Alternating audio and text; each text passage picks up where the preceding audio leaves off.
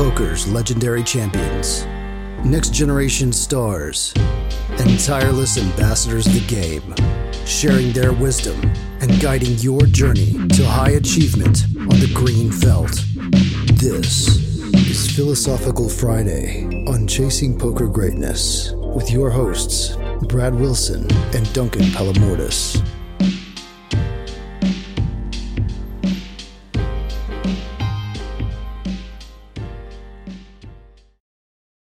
Welcome, my friend, to another episode of the Chasing Poker Greatness podcast. As always, this is your host, Coach Brad, the founder of ChasingPokerGreatness.com. Today is Friday, which means it's very philosophical. I'm joined by my co-host, Duncan Palamourdas. Duncan, how are we doing, my friend? Good, good, good. Uh, how's everything with you, Brad? Uh, people, I'm sure they, they want to know how the how the movie was. The movie's good. The movie's good. Love and Thunder, great, great one. Top Gun's great. Where the Crawdads Sing is great. Maybe I'm very easy to please when it comes to movies, but that's okay. I can I can live with actually enjoying most movies that I see. It, yeah. it, it, seems sad to not enjoy the majority of the movies you go and see. Personally, I agree. I agree with you 100. percent And uh, my wife and I yesterday we watched Elvis.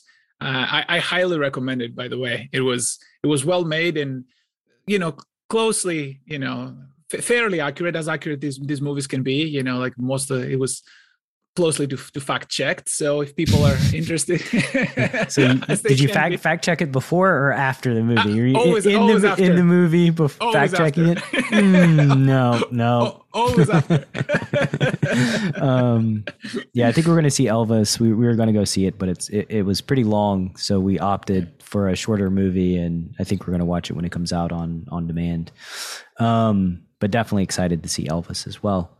What what do we have outside of the summer movies? What do we have to talk about today on Philosophical Friday? Uh, today we're thinking of uh, changing uh, up a little bit and uh, go uh, semi-philosophical, semi-strategical, and talk about the idea of uh, of the elusive initiative. You know, so um, for some of you who may not know, initiative, which we will define, is sort of like that idea of being the first aggressor or actually technically the the last aggressor excuse me the last aggressor the person who decided uh, what the price is going to be on different streets. And uh, it's a concept that it, it, brings a lot of controversy. Like is is initiative a thing? Is it necessary? Uh, what is it? How can people use it in some, some ways to to profit and, and stuff like that? We're going to try to explore everything initiative today. And all right I'm excited because I, I, think we we disagree in some spots over initiative. So always good to, to disagree with you.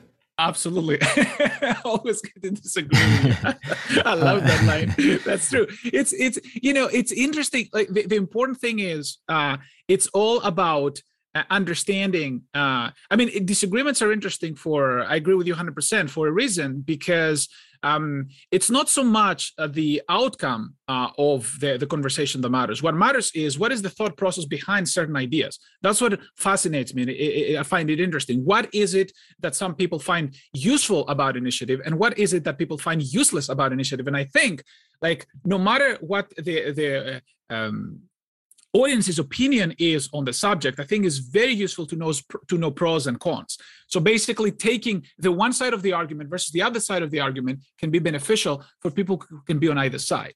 And for very selfish reasons, I'm happy to disagree oh, yeah. with with people that I respect because it's an opportunity for me to learn and an opportunity, a potential opportunity for me to grow. And I love those kind of opportunities that can shift my paradigm on a specific thing. And they happen when you disagree about said topic. That's where the opportunity lies. Um, so, likewise, going to start going by going to uh, our good friend Merriam Webster, who's mm-hmm. just always been a dear. Um, initiative, the way that uh, they define initiative is the power opportunity to act or take charge before others do. Mm-hmm. Um, so that's the technical definition of initiative there. Um, and we can now, I guess, explore from there initiative in the poker sense. So first, I'll, I'll ask you what what your definition of initiative is in poker. Correct, and and uh, and I'm saying correct also to what the the definition you just gave because there is a notion of firstness, but because poker um, um, poker's first is last. We have to be a little bit careful here. So, what do I mean by that? Poker is a very weird game, right? So, you are first if you actually last in some sense, right? I mean, you have you you need to have like a, the sometimes it's equivalent of having the last laugh. You have the uh, advantage if you are last. So um, I often say that, for example, a, a, a, chess is a game of um, again when you're thinking about? It's a, it's a race game. Who gets to kill the opposite or capture the opposite king first? So that means that you know whoever plays first has has the advantage. A poker this is a little bit reverse because you want to be the one who has the most information and, and act last. So um, this is a very long-wielded way and i apologize for basically saying that you want to be the first one to grab the power but in poker that means to be the last aggressor. So what that actually means is that you are the first person to determine what the price is going to be for the pot, right? Uh, whether let, us say we're talking about pre-flop, and let's say just hypothetically um, that we are, let's say in, in uh, uh, let's say on, on the big blind, uh, the cutoff opens to 3x, and then we're on the big blind and we make it a 10x. That is maybe let's say 11x. Uh, uh, that that is a and then the, let's say the cutoff calls so we have determined that the price for the uh, for the preflop pot is going to be 11 big blinds. So even though technically we sort of like we're the last person to make a bidding, we are first of all we are technically the the first person who made the bidding at 11, if that makes sense. So we're first and last at the same time. But uh, altogether, just to summarize this very long-wielded way, uh, we want to be the last aggressor, right? The first to determine the price, but the last aggressor. I'm very confused, Duncan. I'm gonna I'm gonna be honest. Yes. I, I got lost. I got lost in in, that. Um let me okay I, I apologize that's that's actually that's actually me let me try one more time you want to be the first person to make the largest bet if that makes sense for okay. me that's initiative so you want to be the first person to make the largest bet and um, in, in, that example, the largest bet was 11x, and the big blind was the first person to make the largest bet. It wasn't it wasn't the first raise or anything like that. It was technically the last raise, but it was the uh, first biggest bet. Right. So, okay, uh, I see what you're saying, um, and I, I guess my question is like as it relates to initiative, I mean, the in position player does have the option of placing the last biggest bet. Correct. As well, right? Correct. So and like, he refuses that. They refuse that in, in that in that hypothetical, right? So the so the this is very relevant, right? I mean, that's what makes it the initiative. So the way I like to uh, to, to, talk in pictures. Uh, so let's say that uh, uh, Bobby is in the cutoff. So Bobby says, I think I have the best hand, and therefore I raise to 3x. And then Ali says, No, no, no, no, no, no, no, you don't have the best hand. I do. And I'm going to raise to 11x. And then Bobby says, uh, You know what? I'm not sure. Maybe you do, maybe you don't. I'm not sure. I'm going to find out. I'm just going to call. Sure. But like as, as, as story goes, the Al, Al, uh, Alex has the the stronger story basically because she's the one who um, she's the again the um, the last person to flinch in this joust. So going to like going to the flop and projecting forward. I mean, I guess so. If, if that's how you're defining initiative, tell me about the utility of it post flop. Okay, so the the utility post flop uh, is uh, is twofold. Uh, one is strategical, and the other in psychological.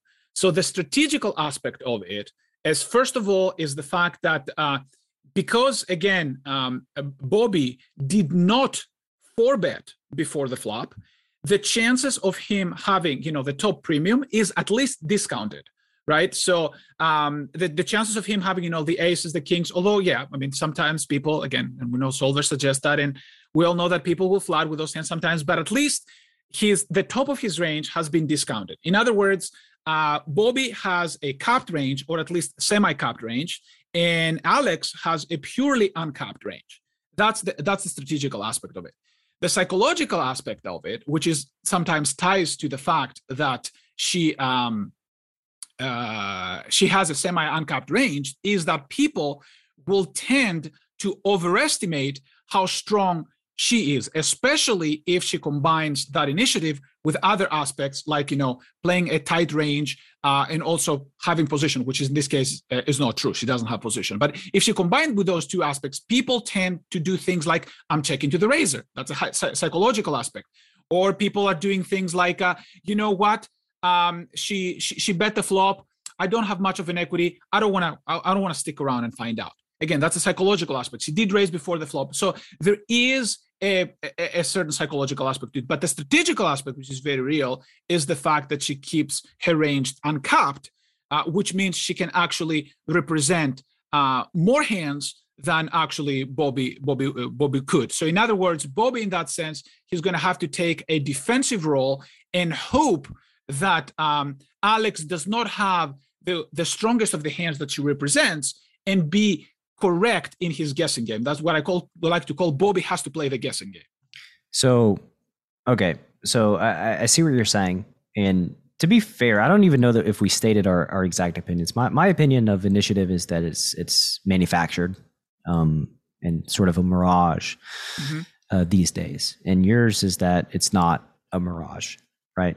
Um, and so yeah, interestingly, I, I, just get to poke holes in your thing, which is much easier than than no, your side of it. No, no, um, so the first is like the psychological element of it, where mm-hmm. that's okay. Like I, I get the psychological side of it and the fact that like people feel it, but just because people feel it, does that necessarily mean that it's true? And we also have oversimplifications mm-hmm. where we didn't discuss the flop texture or the mm-hmm. board type, right. where they're very specific boards because um, of Alex's uncapped range, mm-hmm. like a six, seven, eight board, for instance, is going to hit the in position preflop caller more than the out of position preflop raiser. They're going to have more sets, more straights, more two pair, right? Where Alex, even though she had initiative and had an uncapped range preflop, when paired with the uh, information gain on the flop, now she doesn't necessarily have the range advantage, which means, you know, her initiative in my opinion, isn't actually a real thing because now, even though she did make the last bet, she still doesn't get to bet here. Uh, absolutely, and and actually, funny enough, uh, I, I, would agree 100% with you, and uh, and I would say that probably uh, I would agree with you. I, I would would not necessarily agree with the conclusion that is that the initiative is a mirage, but I would say that the, in certain situations, initiative is not helpful.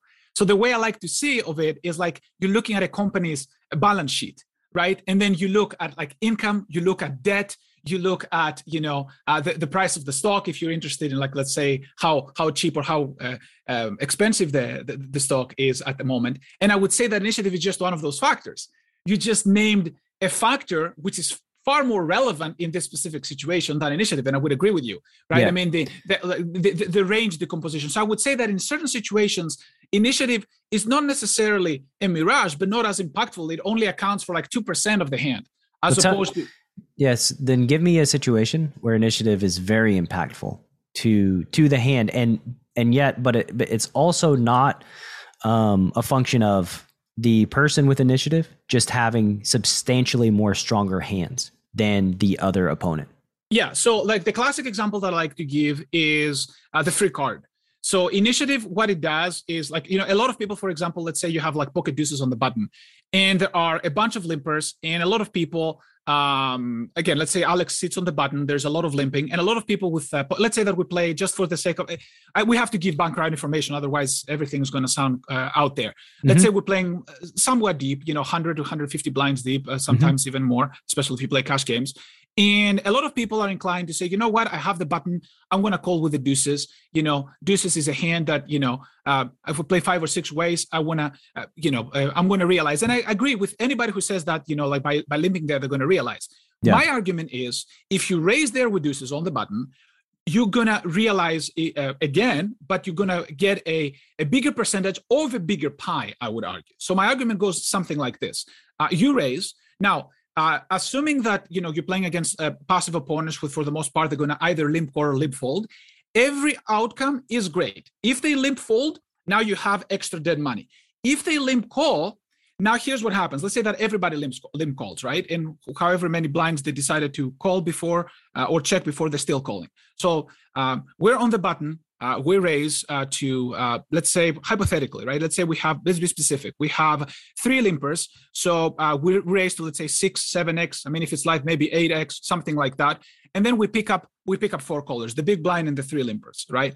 So so right now we have about like a, a 40x if we remove like the let's say the rake or if it's timed it doesn't matter but let's say around 40x in the middle and we have pocket deuces and most likely we're going to miss the flop but what's going to happen on a limp pot more often than not if we're playing against you know loose passive opponents more often than not people are going to check to us even if they flop something big and i've seen that happening again and again and again in live settings people you know like they will flop top pair uh, uh, uh two pair they will flop sets they're not leading out even on scary boards because they're thinking, oh, the initiator, you know, like, you know, Duncan is sitting there, oh, this guy is aggressive. He's going to bet. But what are we going to do when we miss with deuces?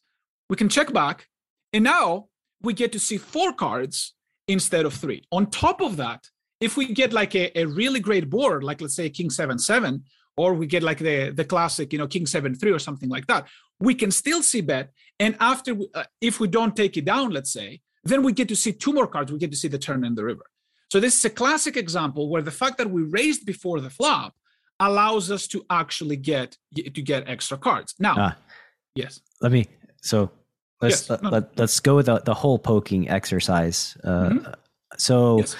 there is an outcome that is really bad, and mm-hmm. that's if the blinds three bet you and you don't get to right. realize any equity because you get three bet from the big blind. You six X, they make it 30, and now everybody folds and you have to fold because you can't realize your equity. Right.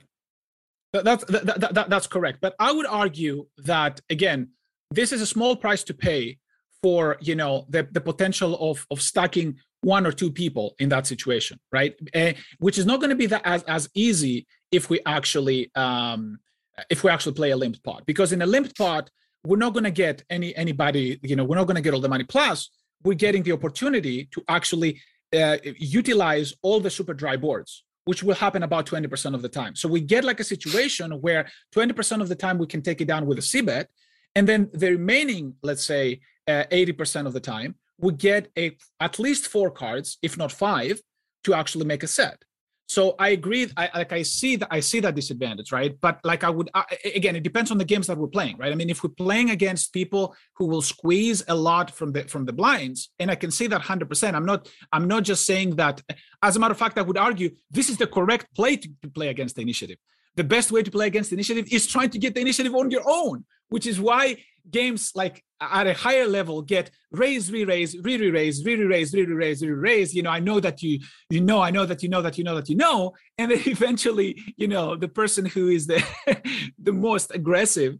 Uh, I, I mean, I would also argue like there's four limpers, right, or mm-hmm. three limpers. Sure. You limp behind, small blind completes, big blind checks.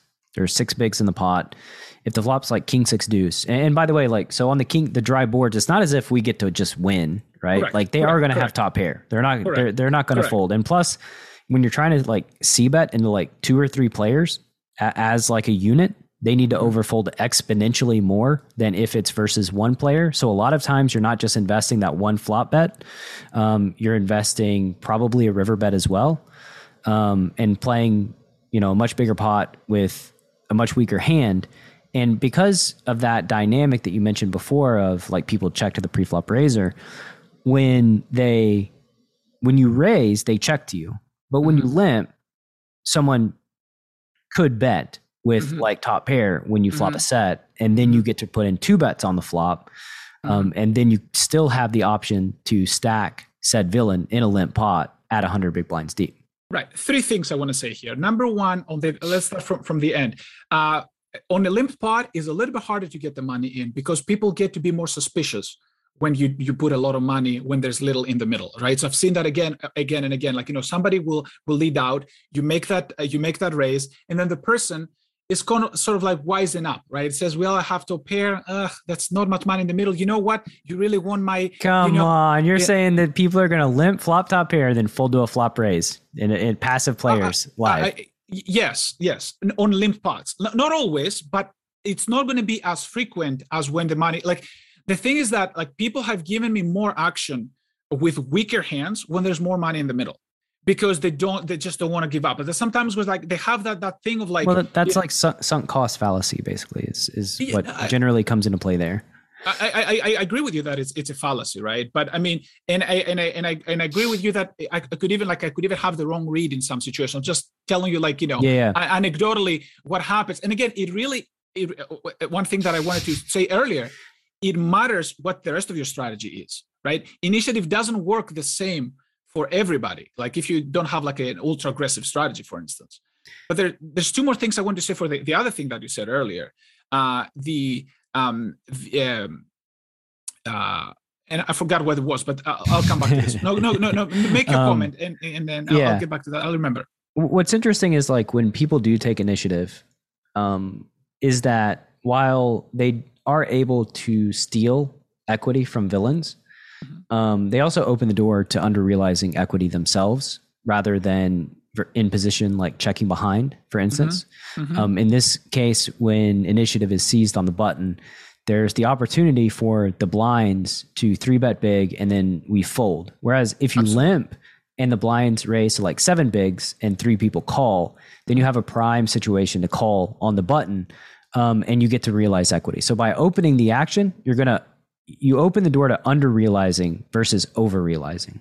Absolutely. And for the listener, this is an excellent, excellent, excellent point that Brad is making, right? I just want to make it and and and I'm gonna sound completely a hypocrite, but uh, I remember a hand, I just remember a hand from like uh, I think 10 years ago over at the at the bicycle casino. I had pocket threes.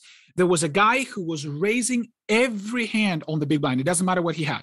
And for the first time in I don't know how many years, I decided to limp with my pocket threes, uh, button limps. And then sure enough, the guy from the big blind makes it a very big raise. I call the raise, button calls. Uh, and to make a long story short, the button had ace king, the flop come uh, something like uh, king seven three. I stuck the button, not not the big blind who was raising every hand. And I agree with Brad 100%. You reminded me of this, right? I mean, it's an excellent point this is again we have a risk reward situation to consider and sometimes avoiding these situations uh, is very important so you have to ask yourself well, what is more likely to happen is it more likely to happen for me to lose that equity that i have with pocket deuces by being three bet on the on the big blind or all the other benefits which by the way i remember what were the other two benefits uh, so let's say that we don't get three bet um, uh, on the on the from the big blind but instead somebody flops top pair and we get they get flop uh, they, they get to uh, to, uh, to flop top pair on a board which is maybe queen high dry or king high dry or something like that, and we decide to c-bet. I would argue that out of all the hands they can have, when they have a hand and they don't fold, we want them to have top pair. Because why do we want them to have top pair? You know, we bet and they end up having something. If they are to have something, we want them to have top pair because then we're going to check the turn and see the river and hopefully we hit a set by then and then we're going to bet really really really really big and try to get value that way so that's one side benefit of the, of the initiative so when we we want to take the pot down but in the off chance that it fails the range is actually much stronger which means that if we actually hit the set which now we're going to get a turn and a river uh, to which is not which is not much. I mean, 10% is not much, but it's something. And it's not just the 10%. It's also that if we actually hit a set uh, on the turn or river, it's going to be so disguised. There's no way in hell they're folding, especially if we check the turn back. So we're gonna uh, we're gonna win a very big pot. That's number one. And number two, if they get a top pair on like a queen high or a jack high dry, then we get an opportunity to bluff overcards which is again a thing that we you have to know who you're playing against right? I mean it, it, matters. I'm not i'm not usually advocating you know like bluffing recreational players but uh if like the board again because we have the initiative and because they could think oh you had a ace king all along right? You had ace king all along and then you know we're not in agreement. Well but okay so all right so my first my first counter here um it sounds as if this strategic decision that you're you're advocating for is based anecdotally, correct?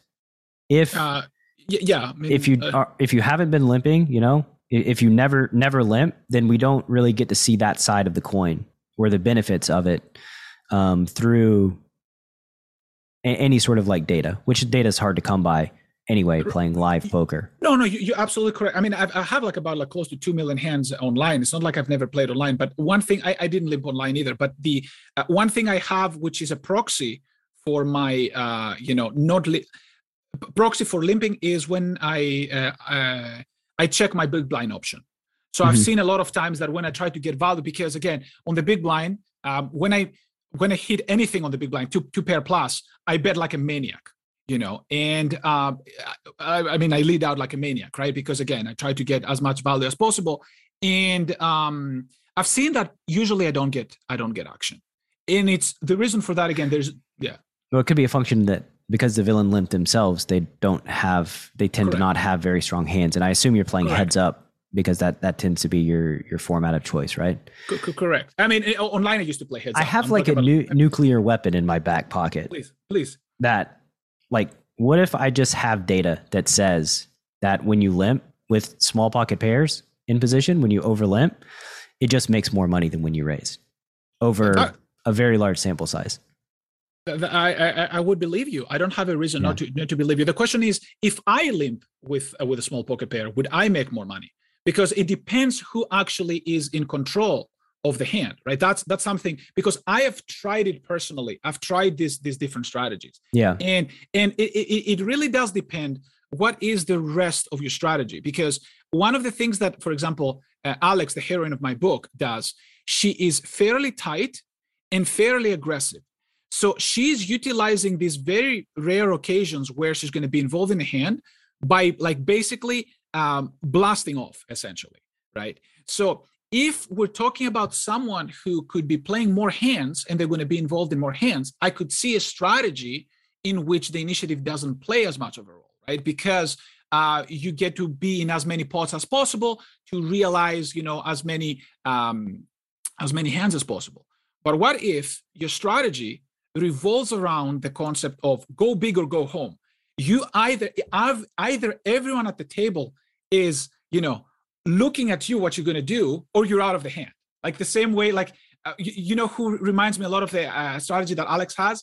Garrett adelstein adelstein when he plays at uh, Hustler Casino Live right? When he's in a hand everybody else goes quiet and they check to see what he's going to do. He's in full control. Either he's in full control or he's not in a hand right? He's either the I, person I, I so I, I actually dis- do disagree with that and maybe he's changed over time, but he's definitely historically VPIPed a lot of hands that right. where he did not have initiative pre-flop.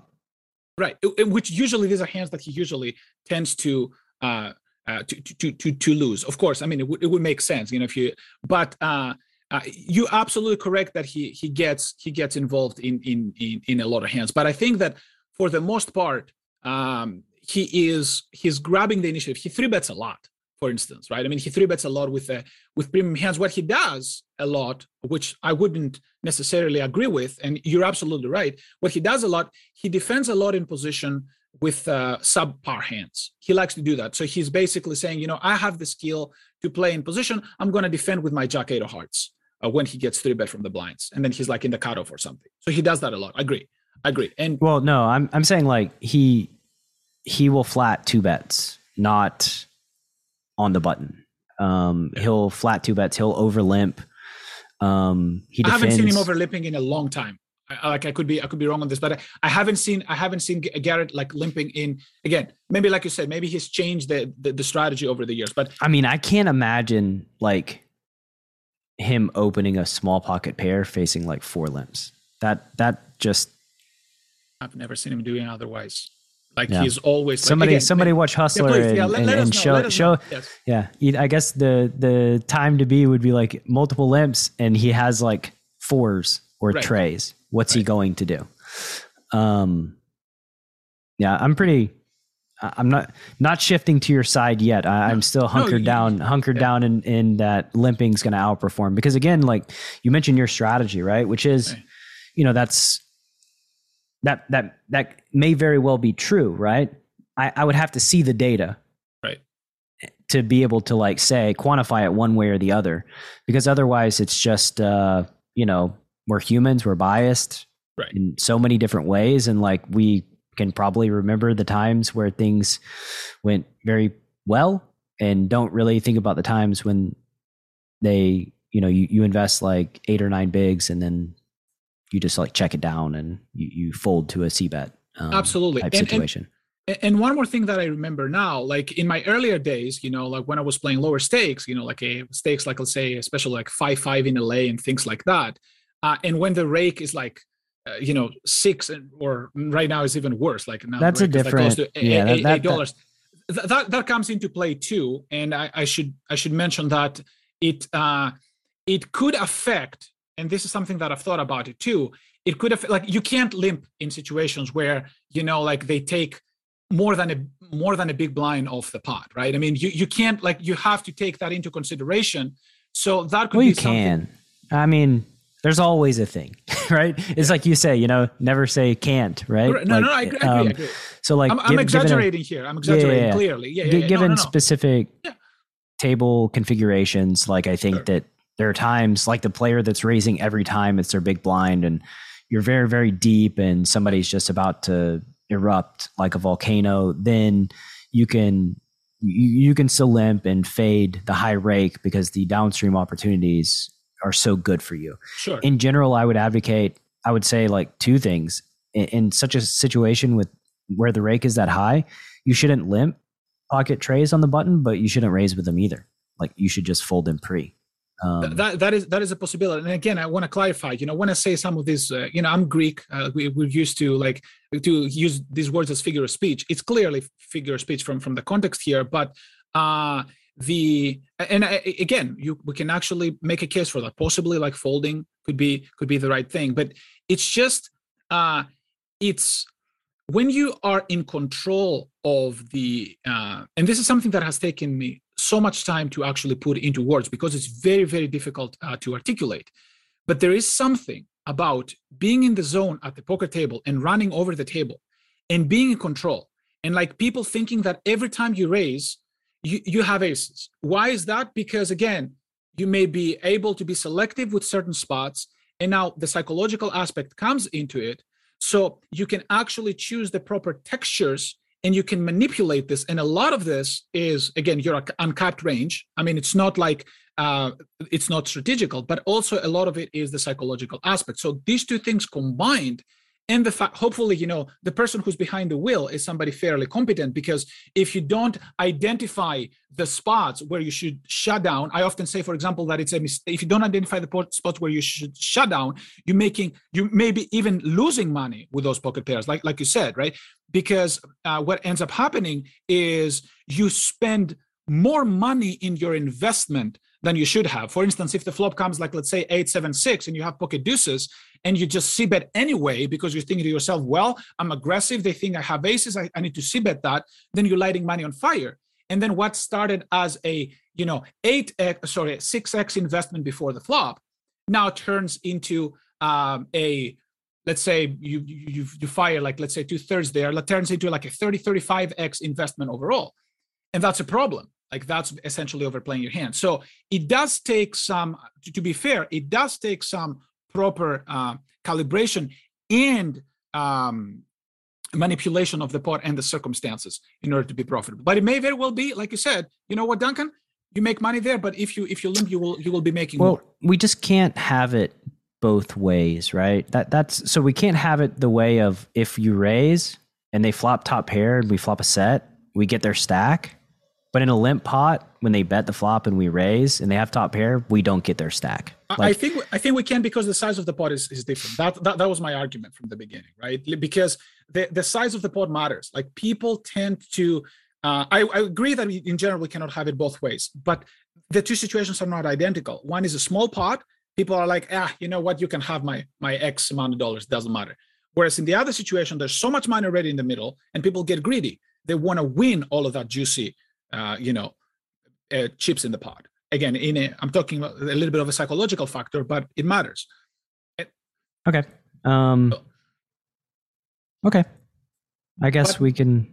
We but can you're right. Move, you're move, right, though, in the sense that uh, you're right in the sense that if we think that the opponent will get the money in regardless, every single. I mean, again, figure of speech, but we think the opponent will get the money in uh, more often than not regardless of the size of the pot, like let's say they're a recreational player, I would agree with you 100%. There's there's no point actually. Like initiative is absolutely useless. Like especially somebody who plays for the you know for the for the first time, you know, it it really doesn't matter if they will call like every hand and they it, it like, well we've uh, we've gotten a bit in the weeds here on this this initiative initiative thing. So we, we got hunkered down in like strategy talk. Um, yeah. And really, the question we're trying to answer is like the mirage of initiative. Like, mm-hmm. is it a thing? Is it not a thing? Is it valuable? Is it not valuable?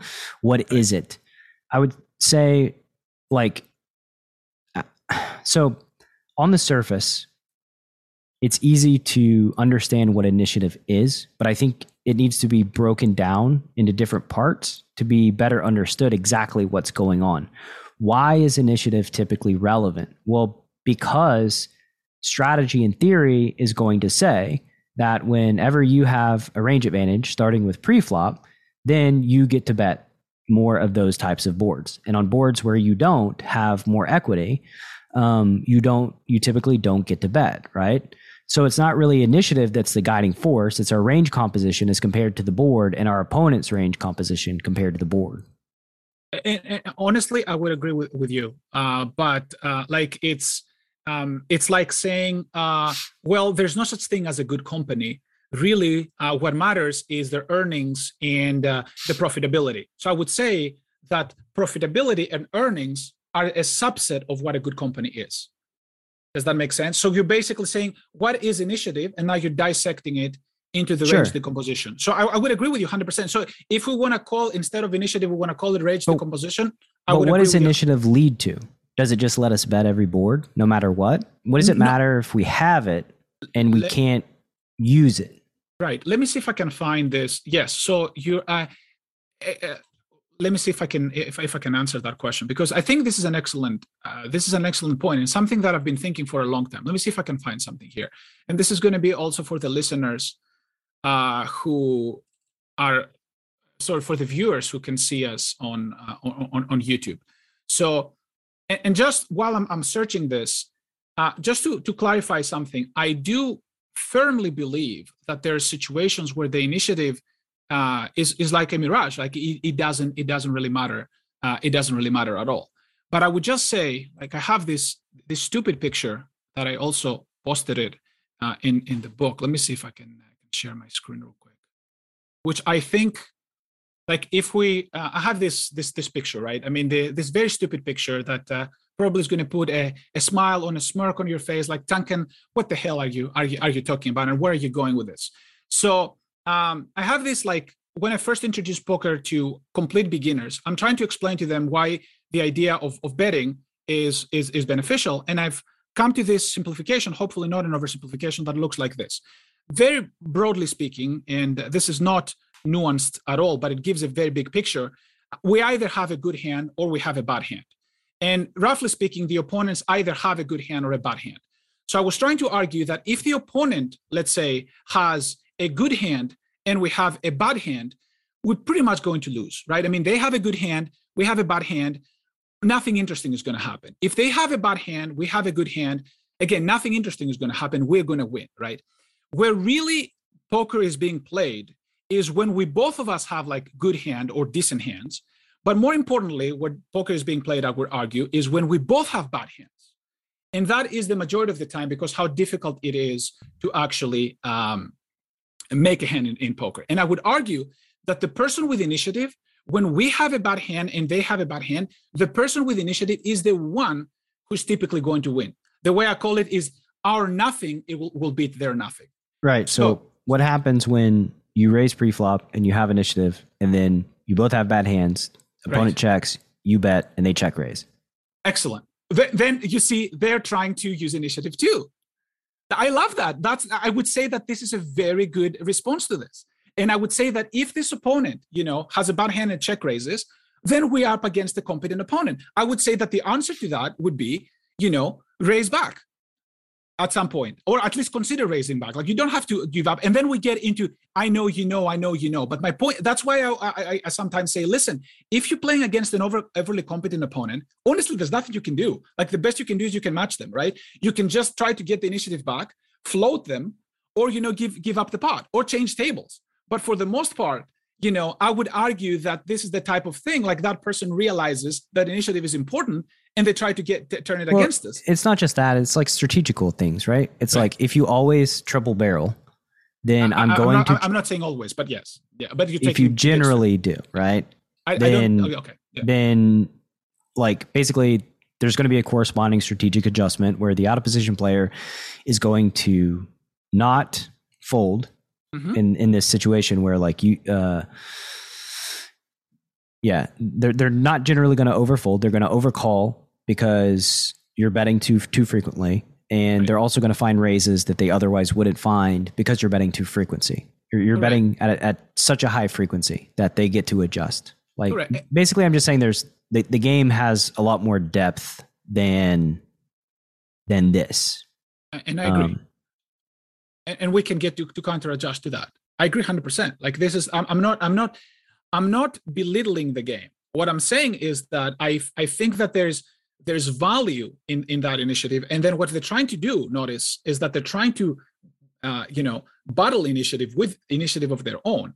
The thing is however if we had initiative you know before the flop we get to have the uncapped range so we can have the last the, the last laugh. In this hypothetical example what if we if we, if we four bet you know so yeah. we we get we get check raise there mm-hmm. and then and then we, we we come back and we say you know what you know four bet yeah then then you could very well be placing bets when you're at a severe equity disadvantage post flop because while you had the equity advantage pre flop um, there's been information gain in the mm-hmm. flop and now we're placing three bets here mm-hmm. where um sort of like the the in position players just placing three bets kind of almost in the dark it feels. And the out of position player is check raising and has the option to place a fourth bet with mm-hmm. a bunch of sets um, especially if you're not structuring your strategy in such a way where you actually have like valid hands to bet three bet with right? Like so it, it all goes into like strategy and how many bets each specific part of your range wants to place on each specific board. Um and, and so like this what's what's yeah how, can, I feel. Can I say something? Yeah, Sorry, go, go ahead. No, no, go ahead. no, please, please finish your thought. I don't want to interrupt you. Uh, I was just going to say, like, what I feel is like this is just kind of like a blind aggression battle without any st- downstream strategic implications taken into consideration.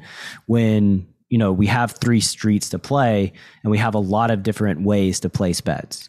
I, it, it, it, certainly sounds that way. I'll, I'll give you that 100%. But here, here is why I don't think it is because um, you mentioned you mentioned before we cannot have it both ways, and I would say that we cannot have it both ways actually applies here because mm-hmm. w- what is it when we get raised on that dry board? Like uh, uh, by the way, for the listener, because I know we were talking a lot. So the the, the situation is uh, we have. Well, let's nothing. not say let's not even say that we raised the dry board, right? Let's say we just call the flop with a weak hand.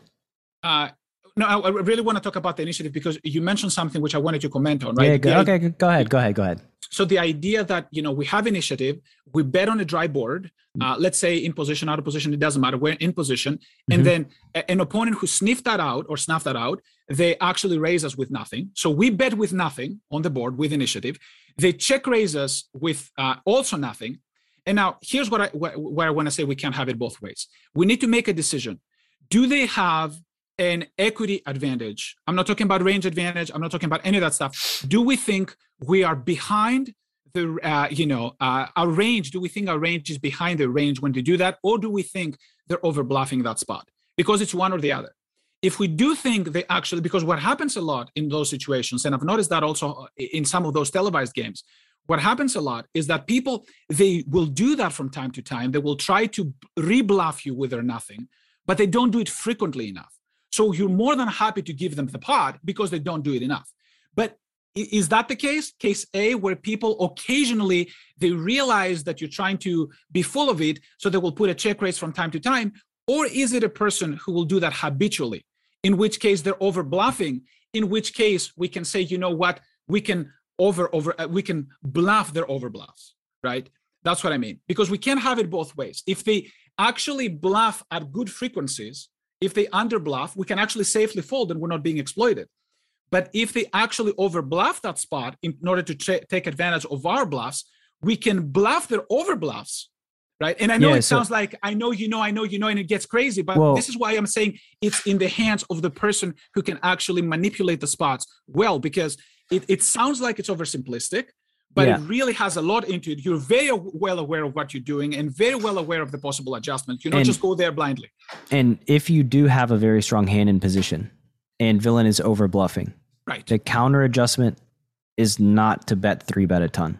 I agree, to I call, agree. call and then call down, right? Uh, let me call it sorry okay i, I wasn't uh it, it the, the counter adjustment uh, uh, is uh, i'm saying let's call it folding versus not folding. I, i'm not saying that four betting is always the right option and i agree with you 100% sometimes we can flat sometimes we can you know four bet but my point is we're not getting exploited just because somebody check raised us. We can still not fold. Sure, of course, uh, of course, we cannot fold. Yeah, ex- exactly. Like, but, but, ju- just to make sure that the point is clear the point i was trying to make is that we cannot have it both ways. Like we have to make a, de- a decision about the opponent. Are they over bluffing or not? Right. And I mean, like, that's totally fair. But I don't see how, like, in, in this case, like villains can continue through calling, right? Which means that they don't technically have initiative. That's right. But then we get to see free cards, and then we get to see like that's great for us. Like if the opponent calls us with nothing, it's all it's all real, folks. So it Um. happens in real time. Okay, where were we? I'm, I'm. You were making a good point, and you were saying, well, what if they not check raise and instead uh, they they flat? Yeah. I mean, I I, am still failing to see like initiative being a reality, right? Like, Mhm.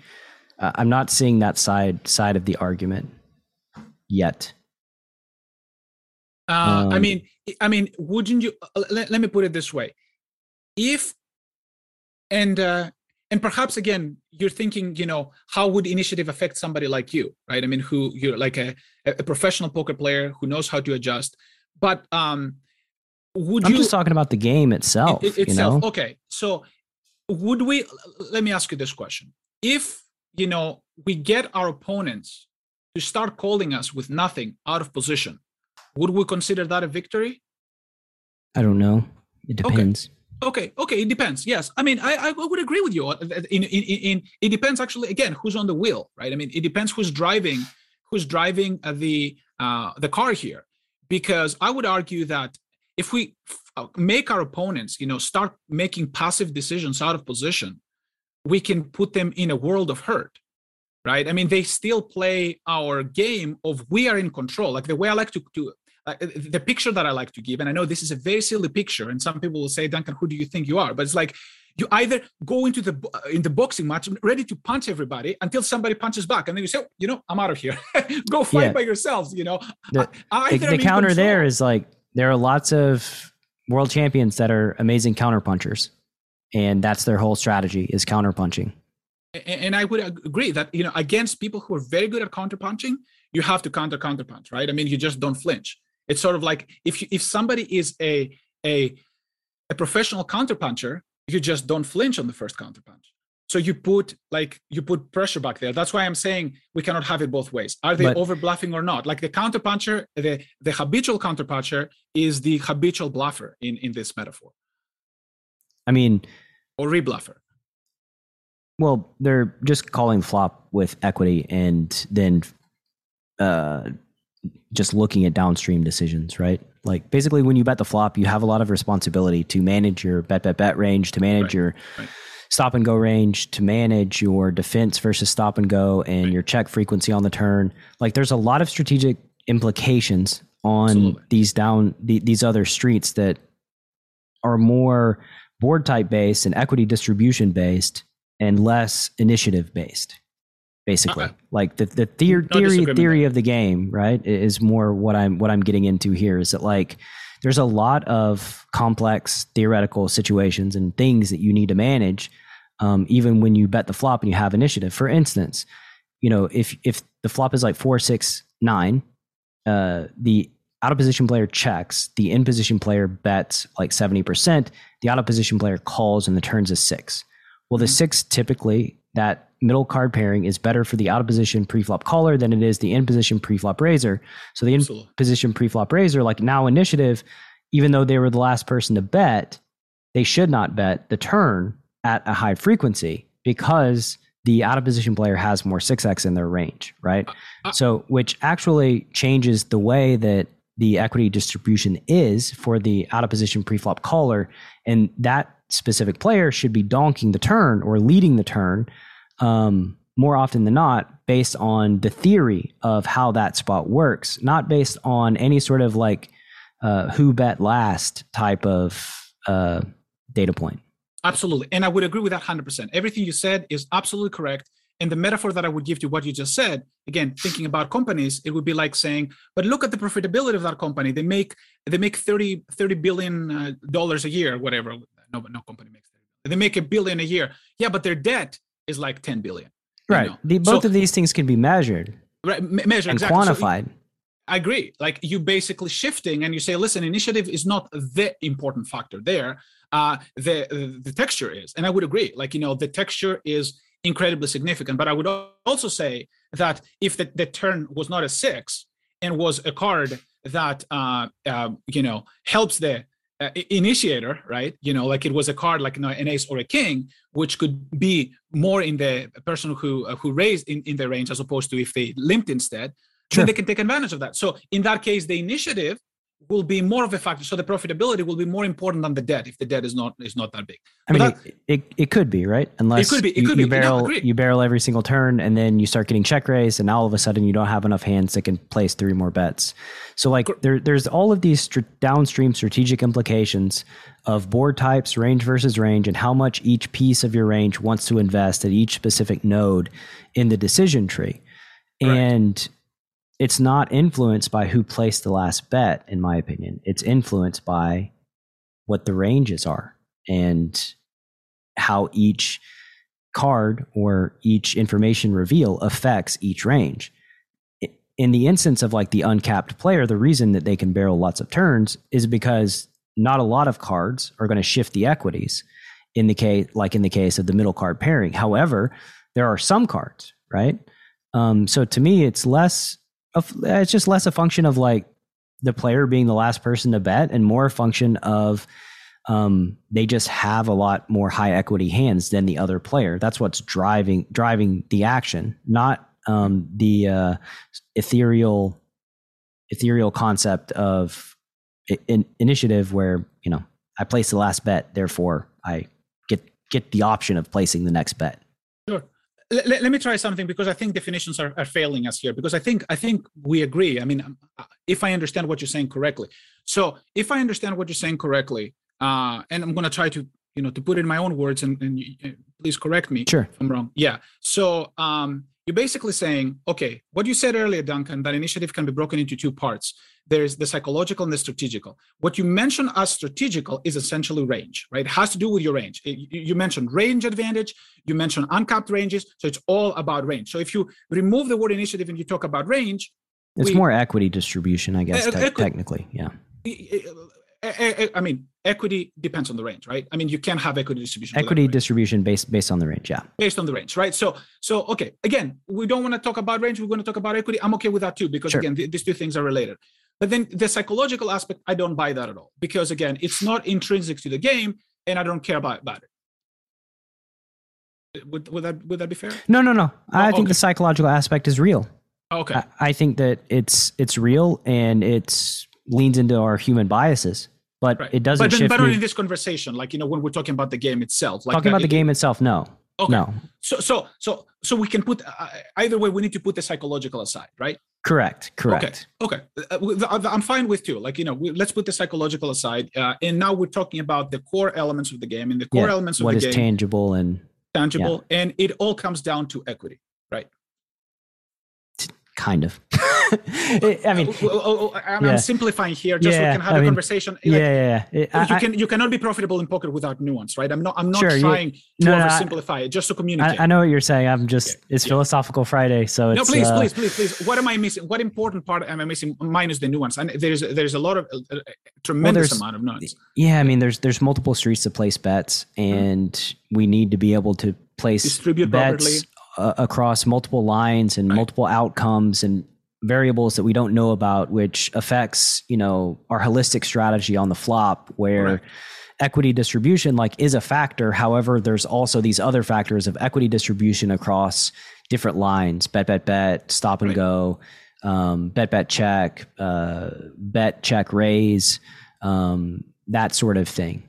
Yeah, I call I call these buckets. All of these nodes, I call them buckets, and you have to distribute properly so that you can be fairly balanced, even if you're not following GTO. And I agree with you, but in the end of the day, like when we're talking about distribution, it all comes down to to the equity, right? And what does you know like a specific like what does like a super frequent like you mentioned before, if you bet bet bet all the time, that completely destroys your checking range. And as a matter of fact, it hurts your betting range too, right? You can't just like blindly go blast off um, because essentially you put your entire range into one bucket, the bet bet betting bucket, and then you become easily easily exploitable, right? Mm-hmm. But all of that comes down to again like equity analysis, right? And range analysis and and and and, and, and decomposition, right? How do you want to decompose your range so that you're fairly fairly balanced? You you're not hurting your checking range too much. You're not hurting your check raising range too much, or you're not overly uh, strong with your check raising range. That's another problem, uh, and and things like that. Correct.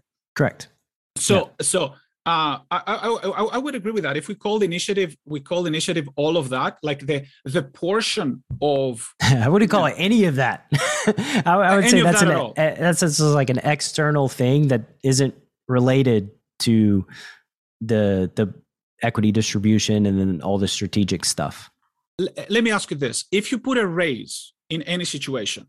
Because mm-hmm. maybe, maybe that's where the uh, uh, maybe that's where our disagreement lies because i really need to find exactly where where, where we disagree because okay. what, what you're saying is actually absolutely correct and i and i agree with that and i employ that in my game too mm-hmm. uh, so i'm very interested in that so uh, would you say in a vacuum if we put a raise all else being equal somewhere at some on some street there is a raise not a call just a raise would you say that that shifts the range upwards in some sense. That means that some of the worst hands generally the more the more bets placed before the river, the stronger the hands are. Correct. Generally, for me, for me, that's initiative. Like for me, that, that's what I call initiative. Like, and I tie that to the idea. Sometimes I call poker is an honest game, just because a bet is more often than not value than bluff in a vacuum. So in general, like as a good, uh, that's an aside, but I think it has to do with initiative. As an aside, a very good approximation for beginner players who've never played this game before would be to treat every bet honestly and every fold honestly. Every check, you know, uh, medium strength, uh, folding weak, and then betting as strong. If you do that in the in the long run, even though it's there's huge nuance, I'm not saying you're going to be making millions, but this is much closer to you know what winning poker is all about just because and when people typically raise they're stronger than I, when they don't I, I think what where the disagreement from my side is is that I, I feel as if you advocate that initiative is um like like initiative is is almost the end all be all right, of right. poker strategy right whereas which, which i do not yeah. if i call a raise out of the big blind and I flop top pair and you go bet, bet, bet every time with your full range, right? So I'm going to have a massive equity advantage there. I'm never going to have initiative, but I'm always going to win three bets from you because you're always going to bet. And so, like, you did have the option of placing the bet and having initiative. However, it's not beneficial to you, basically. Right. Okay, that's good. That's good that you mentioned that because uh, I was very careful. I exaggerate a lot, but I, I I I try to avoid when it comes to betting uh, using words like always bet here, I'll always do that, right? I mean, uh, so I don't think I mentioned it. I maybe I may did it because again I'm exaggerating, but I certainly uh, when I'm careful and when I want to put nuance into the conversation, I'm not an advocate of always doing anything poker wise, right? So mm-hmm. I would never suggest. Uh, yeah, said never right now, but I would never, mm-hmm. I would never suggest though, like you know, go ahead and always, uh, you know, have the initiative. Like I said, initiative is just an aspect of it. However, to be fair, there are spots like you mentioned for example you know uh, calling out of uh, we were investigating actually you didn't mention it we were investigating the idea of um, potentially calling out of position with equity. I would say that there are certain spots and i see that players doing that all the time and i highly disagree. The idea of like for example check calling out of position with gut shots i think that's typically a, a range suicide when you are in situations like this where you have equity it's probably better to find excuses to push that equity to raise instead of just passively calling Well, out of position. The, the the downside to that is that Mhm. it's much easier to have a gut shot than it is a set. And when you check raise every single time with every single one of your gut shots, I never said every single time. Like that's Well- we have to be very careful. So, so, the, we fold. fold, yes. folding exactly. is the the Yes, alternative option, yes. right? Folding is the alternative option. Correct. Exactly. Folding. That's that, that's why I'm very careful, and I'm saying it really matters who's behind the wheel. Right. I'm not advocating blind I- aggression, but like folding and occasionally raising, like chasing like the 16% equity. You know, in a situation where your opponent has the range advantage, has you know like the texture, just because you want to be sticky, sticky becomes stationary very quickly sticky becomes stationary very quickly and i see that from high level opponents and all i'm saying is you know there are other ways to, to play the hand and occasionally you can you, you can be you can be aggressive with it but folding is an option Yeah, and I mean the size of the bet that you face like is clearly Matters. going going to be a, a big impact here. If you face a thirty percent flop c bet size with a gut shot, you can't fold a gut shot basically. Um, If it's pot, then you know we have to think think about it uh, and generally fold. but but to our conversation what a raise would do in that situation like it will have a little bit of uh, a little bit of initiative in there. That raise in that spot will have a little bit of initiative and we don't have to call it initiative but i mean we can call it fold equity we can call it we can translate it into equity Well, I mean, somehow yeah. Basically, the translation to equity is you, you have high equity hands that want to check raise, and this is like a lower equity hand that you're using to check raise as it go. relates to range composition. right? Exactly, exactly. Um, and this, Doug Polk does an excellent analysis when he's doing like his heads up. I mean, I, I you know, I'm, I'm very interested in heads up. And one of the things is, you know, when you want to try to to bluff, you got to start deciding which hands to bluff with. And I would say gut shots are some of the hands you need to add to your bluffing range. That is not to say. This is very important, and here I have to be nuanced. That is not to say you're bluffing every time you have a gut shot, but you can add some of your gut shot to your bluffing range, which means you can fold the rest, And perhaps. the downstream implication too is that when you call the flop and you don't raise, and the turn completes a gut shot, Mhm. you don't have any gut shots in your range Okay. through virtue of folding them. and uh, well again so here, here's the problem there. No okay no i agree I agree agree agree with you but but here here's here's why I, I i need to like we don't have to um there is a point where we are getting awfully close to gto right? I mean there is a point where we're trying to have anything everywhere under any circumstances.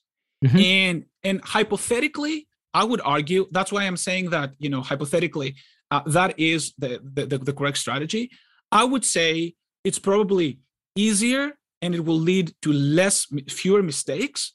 Yes if that happens. It's okay to occasionally not have that that that gut shot because we may not need that gut like the problems we're gonna we're gonna face you know all the bad like occasionally yes we're gonna hit we're gonna hit our, our four outer on the turn but i would say the downside of all the equity we're losing in all of the mistakes we're going to make by playing out of position and all the times we're going to get bluffed off the pot it's just not worth it i would say so i'm not saying you're wrong like but Yeah, i'm saying I yeah mean, that like there are also other. I mean, uh, we're, we're going a little bit over here. no please um, I, I i love it you know the other stuff all day. uh, downstream implication too is like if you're not calling with gut shots on the flop when you do check call the flop and the turn checks through and then you bet the river you're probably under bluffing right and i just want to caution about these sort of strategic um, oversimplifications that lead to downstream major exploitability here Sure. Like, it's not minor it's a major exploitability Sure. by by the river because we just don't um yeah we just don't have bluffing ranges in spots where we need bluffing ranges and we don't have calling ranges in spots where we need to have calling ranges um, and then we find too many spots to raise where we don't have uh, enough hands in our raising range um, and, and for the record, I agree with that 100%. And everything that I, that I say here, like I said, grain of salt. It's not it's not an oversimplification. There's one thing that I'm going to say, however, it is far more important to be worried about those things in position versus out of position. Like one of the things that I've, I found over the years, and that's also a, a little bit anecdotal, is that trying to defend properly out of position can get you in a world of hurt. Like trying to have like calling ranges like out of position. Like Mhm. I would, I would, I again, I, I, I, I've but been just just because it's hard and can get you in a world of hurt doesn't mean it's not worthy to investigate and sure figure oh, yeah, it out and, and, build a stronger absolutely. strategy for those specific situations right i agree i agree 100% um, i agree 100% yeah all right, there's, uh, there's no disagreement here um okay so I, I think we probably didn't answer well i i wasn't converted um, to the side of initiative. In, I wasn't trying to convert you to be I fair. Know, I know. well, I'm not trying to convert it, it, it was a, a, topic where you know there's disagreements, and as I said, like disagreements tend to be opportunities to learn, um, or grow, or shift your paradigm in ways that are valuable. Right. Right. Um, and I mean, it, it's a good discussion, and it's interesting, and yeah, I mean, I, I'm I'm also the the person who's going to say that um, you know I don't really believe in momentum in in mm-hmm. sporting contests, which that that can get me a lot of uh, flaming and a lot of pushback there. Uh, but anyway, I, I, certainly don't believe in playing your rush. But uh... uh, I, I think psychological things, while real to humans, as it relates to the game aspect itself, is not real. The real thing is that people are psychologically affected by certain things. Um, However, yeah, um, I, I, think initiative is a function of all the things we said. Uh, I'm not gonna. We, have beaten the dead horse. I think at this point, if you, um, yeah, you want to tell tell the listener if they have any follow up questions about this this uh, this topic, where where do they go? Absolutely, yeah. So. Uh, greatnessvillage.com uh, like you know if you people have any any any questions uh, there is a an excellent thread there. Uh, mm-hmm. You can also go on on YouTube uh, if you want to see some of the the stuff we, we posted today and uh, uh have any comments, questions. Uh, why Alex right. Bobby and the Twitters, of course, of the world. All the Twitters. Hit us up on the Twitters. Thank you for listening, and we'll catch you next week. Absolutely. Take care, Brad. Thanks for listening to Chasing Poker Greatness. You can subscribe on Apple Podcasts or on your favorite podcast app. Go to chasingpokergreatness.com to get the newsletter. Join the Greatness Village community, book a coaching session, or dive into the latest data driven poker courses. Follow the show on Twitter at CPG Podcast.